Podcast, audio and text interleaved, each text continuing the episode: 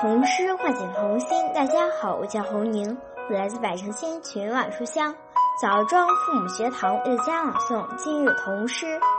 冰封住了小河的嘴巴，冰封住了小河的嘴巴。作者李红梅。冰封住了小河的嘴巴，是冬爷爷嫌小河太吵了吗？还是冬伯伯怕小河感冒？给小河戴上了厚厚的口罩。童诗唤醒童心，大家好，我是雷明远，我来自百城千群，万里书香，南平父母学堂，为大家朗读今日童诗。冰封住了小河的嘴巴，作者李红梅。冰。封住了小河的嘴巴，是冬爷爷嫌小河太吵了吗？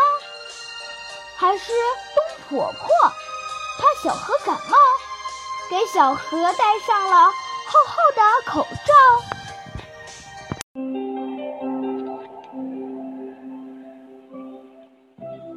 童诗和点童心，大家好，我是徐静博，我来自百城千群，万里书香滨州父母学堂，为大家朗读今日童诗。冰封住了小河的嘴巴，作者李红梅。冰封住了小河的嘴巴，是冬爷爷嫌小河太吵了吗？还是冬婆婆怕小河感冒，给小河戴上了厚厚的口罩？童诗唤醒童心。大家好，我叫张韵阳，我来自百城千群，万里书香运城父母学堂，为大家朗诵今日童诗《冰封住了小河的嘴巴》，作者李红梅。冰封住了小河的嘴巴，是冬爷爷嫌小河太吵了吗？还是冬婆婆怕小河感冒？给小河戴上了厚厚的口罩。童诗唤醒童心，大家好，我是航航，来自兰溪区万里书香乐园父母学堂，我的家朗读金童诗。冰封住了小河的嘴巴，冰封住了小河的嘴巴。李红梅，冰封封。住了小河的嘴巴，是冬爷爷嫌小河太吵了吗？还是冬婆婆怕小河感冒，给小河戴上了厚厚的口罩？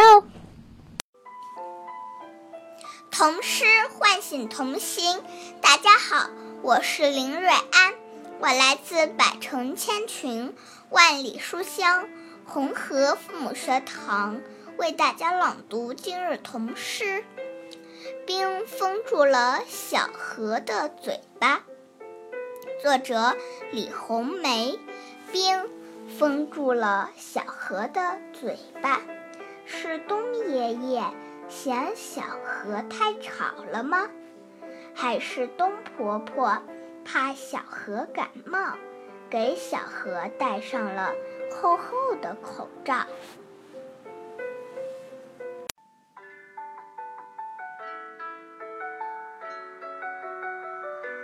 童诗唤醒童心，大家好，我是于幼涵，我来自百城千群万里书香包头父母学堂，为大家朗诵今日童诗。冰封住了小河的嘴巴，李红梅。冰封住了小河的嘴巴，是冬爷爷嫌小河太吵了吗？还是冬婆婆怕小河感冒？给小河戴上了厚厚的口罩。